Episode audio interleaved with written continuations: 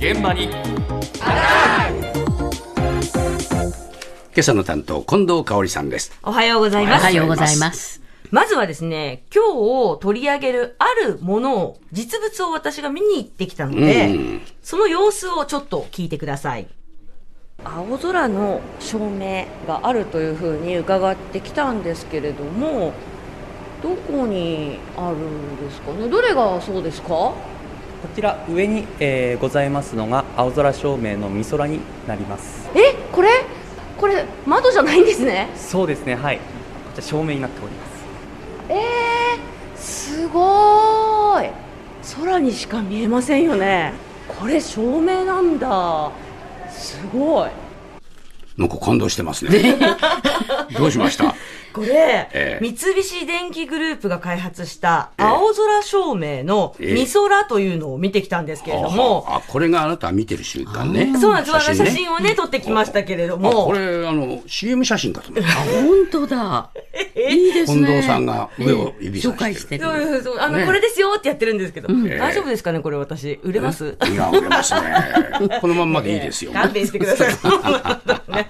いやでも、展示場でぐるっと見渡したんですけど、私見当たらなくて、え本当に窓だと思ってたところあが、確かに窓に見えますよね。窓から青空が覗いてるように見えますよね。だから天窓みたいな感じ。なんですけど、これは、だからもう本当に青空にしか見えなかったんで、ええ一体どうなってこれるのか。が照明なのね。これが、まあ、いわゆる電気ですよ。室内電気なんですけれども、一体どうなってるのか、なぜこんなに青空にしか見えないのか、ええ発案者で開発を担当した三菱電機先端技術総合研究所の岡垣悟さんに聞きました。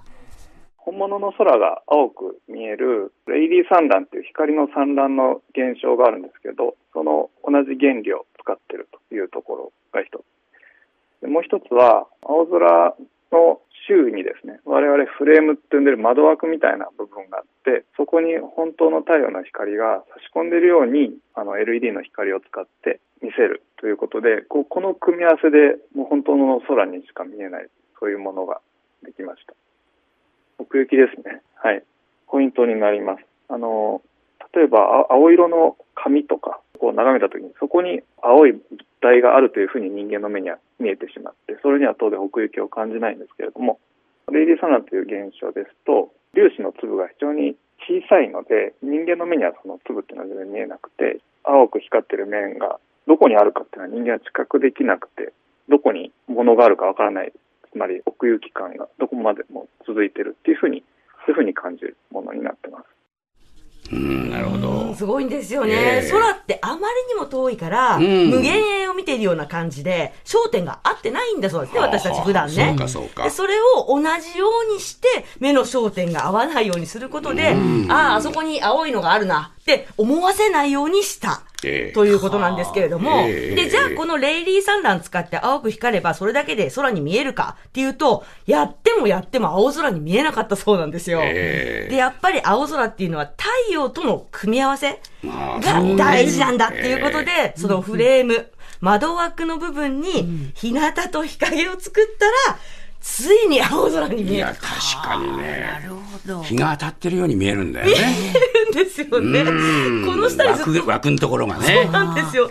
だからね、この下に立ってると、いつか雲が現れるんじゃないかっていう気さえしてくる。そう 雲一つ作っていってもよかったのにと 思うくらいバージョンアップは雲かもしれませんけどあーなるも。ほどね。人の心理をちゃんとそういうところで読んでる読んでるんですよ。で、これ試作品が出来が出来上がった時にはもうこんなものが作れるんだって、こう自分ですごい感動したって。そりゃそうだろうな。ええ言ってたんですけれども、試作品だったんで、ええ。それを商品化のために受け取ったのが、今度三菱電機照明株式会社開発本部の小松拓光さんなんですけれども、はい小松さんね、照明一筋14年のベテランなんですよ。はいで、このベテラン、青空照明を見て、ものすごくびっくりしたんですけれども、何にびっくりしたのか聞きました。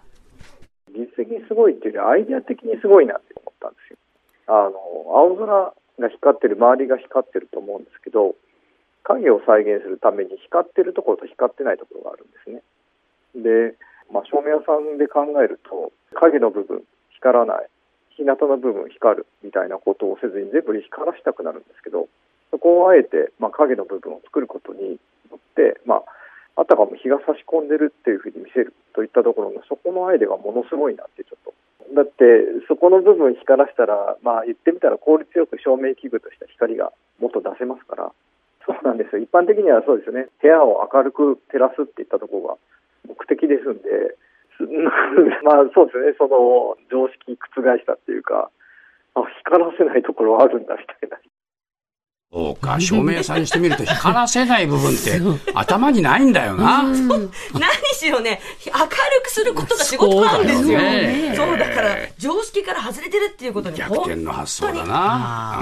びっくりしたし、すごいなって思ったんですけれども、その試作品を手に小松さん、で、どうしたらいいの？って、もう途方に暮れたそうなんですよ。へっていうのも、照明ってもう昔からあるじゃないですか。はいだから照明器具の会社の仕事って、改良っていう作業がほとんどなんですよ。えだから今までなかったものに取り掛かるっていうのをやったことがなかったから。ああ、そうですか。困っちゃって。で、岡垣さんが青空を切り取って持ってきたもんでって 小松さんが言ったんですけれども、まあ、まあそういう感じなんだろうな。そう、もう本当に何から始めていいのか分かんなかったっていうことなんですけれども、ええ苦労の末に出来上がった商品について、展示会でお客さんに見せた時のことを小松さんがこんな風に話しています。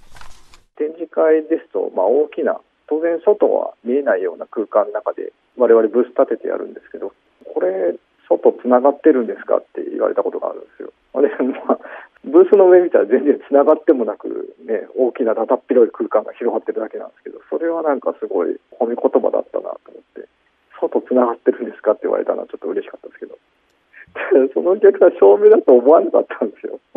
それってすごい、やっぱり我々がね、あの求めてたものっていうか、技術者としては、がよしって、よしって感じでしただから。そうですね、まあ、違う概念のものを作り上げたっていう感じはありますね、私の中では。まあ、照明、今回見せるみたいな形とか、だから、照明のなんか、こう、幅が広がったっていうのは、すごい嬉しいなと思ってます。ねえ、外に繋がってんですかっていうのは嬉しいだろうな。おー空が見えますよねっていうね、ことだから。えこの人照明だと思ってないって 嬉しかったんだと思いますよね。そうだねえそうえ実はね、発案者の小松さんって光の技術の研究者で、ええ照明器具に関してはいわば素人なんですよ。ええで、その素人ならではのアイデアを、まあ、プロがバトンを受け取って、商品になんとか作り上げたっていうものなんですけれども、ええ正直僕らでも思いついてもよかったんじゃないかなっていう悔しさはあるって小松さん言ってたんですけれども、はい まあ、これを機にね、照明は新しいものに変わるかもともおっしゃってましたよ。そうですね。これもう商品化されるんでしょ商品化されてるんです。されてるんですねもう入ってるんですけど、2020年の10月から売ってまして、そうですか従来品の10倍から20倍ぐらいのお値段なんですけれども、あら、そう。なかなか売れています。そりゃそうだろうな。